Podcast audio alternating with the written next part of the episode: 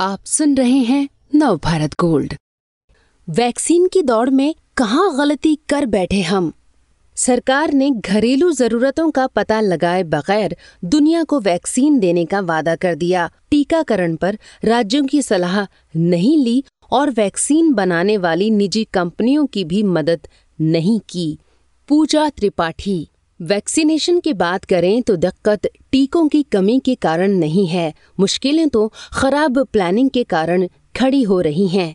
केंद्रीय स्वास्थ्य सचिव राजेश भूषण ने चंद रोज पहले ये बात कही, लेकिन क्या यही सच है? जमीनी हालात तो कुछ और ही कहानी बयां कर रहे हैं। आंध्र प्रदेश, छत्तीसगढ़, हरियाणा, महाराष्ट्र, ओडिशा और तेलंगाना ने केंद्र सरकार को अपने यहाँ वैक्सीन की कमी की इत्तला दी है। खबरें तो ऐसी भी आई हैं कि सरकार अस्पतालों को दी जाने वाली वैक्सीन की जानकारी उसी रोज देती है, जिस रोज टीका लगना होता है।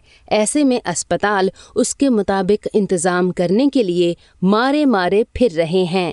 जाने माने अर्थशास्त्री जगदीश भगवती ने कभी लिखा था। नियंत्रण व्यवस्था को आप जिस तरह से देखते हैं, उससे बहुत फ़र्क पड़ता है। चाहे आप नियंत्रण करने वाले की नज़र से देखें या नियंत्रित होने वाले की नज़र से। देश में चल रहे वैक्सीनेशन प्रोग्राम के साथ भी ऐसा ही हो रहा है। केंद्र सरकार का इस पर पूरी तरह से कंट्रोल है, जिससे गंभीर परेशानी खड़ी हो रही है। हम वैसे विजुअल देख रहे हैं, जिनमें बताया जा रहा है कि वैक्सीनेशन सेंटर को दिन भर के लिए बंद कर दिया गया है। लोगों को वहाँ से लौटना पड़ रहा है। इससे राज्य सरकारों की परेशानी समझी जा सकती है। वैक्सीन पर केंद्र के नियंत्रण की शिकायत तो निजी क्षेत्र की ओर से भी हुई है। उसका कहना है कि पूरे डिस्ट्रीब्यूशन नेटवर्क पर सरकार का कंट्रोल है और क्षमता के मुताबिक टीकाकरण इसलिए नहीं हो पा रहा क्योंकि उसके लिए टीके नहीं मिल रहे।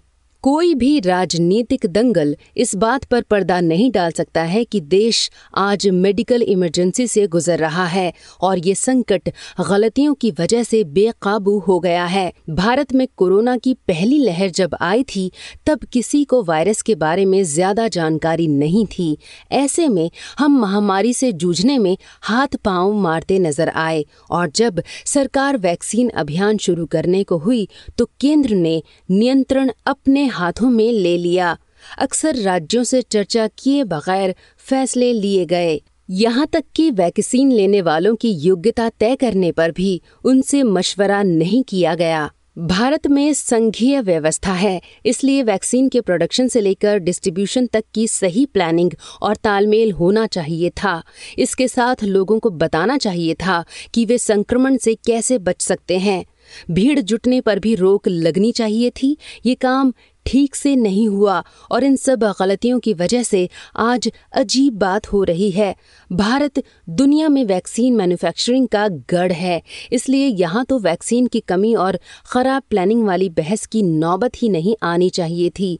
जिस तरह के हालात हैं, उसमें केंद्र और राज्य मिलकर काम करते तो अच्छा होता, लेकिन ऐसा नहीं हुआ और केंद्र अपनी मनमानी करता रहा।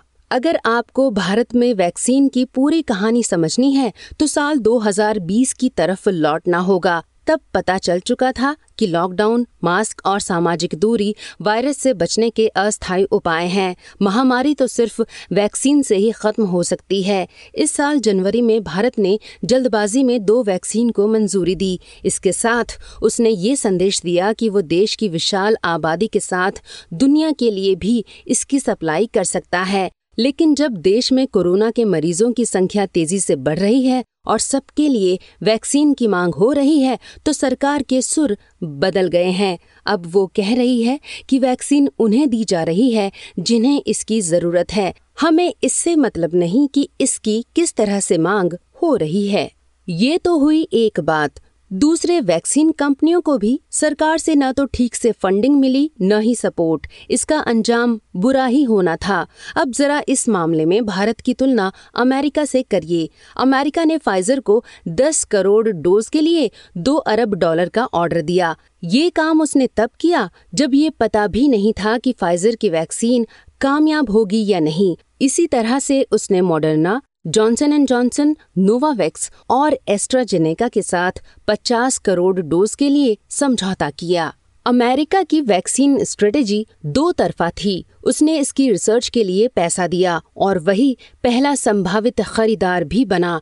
दूसरे कई देशों ने भी ऐसा ही किया। इनमें ब्रिटेन, कनाडा और यूरोपीय संघ शामिल हैं। इसलिए आज वहाँ वैक्सीन की कमी नहीं है। उन देशों को हालात की गंभीरता का पता था, लेकिन उन्होंने वैक्सीन की कीमतों को नियंत्रित करने की कोशिश नहीं की। साथ ही वैक्सीन बनाने के लिए भी पैसा दिया। इधर, भारत सरकार ने कभी खुद को निजी वैक्सीन कंपनियों के मालिक की तरह दिखाया तो कभी उनकी उपेक्षा की।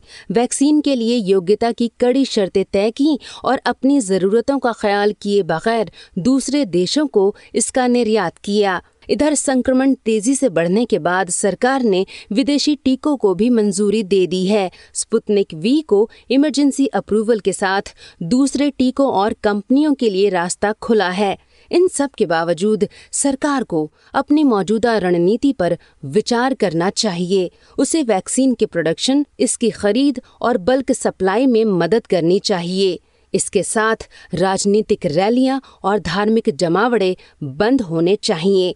अगर हमने ऐसा नहीं किया तो अब तक महामारी को रोकने में हम जिस भी हद तक कामयाब रहे हैं, उसे भी गवा देंगे। लेखिका, पब्लिक हेल्थ प्रोफेशनल हैं।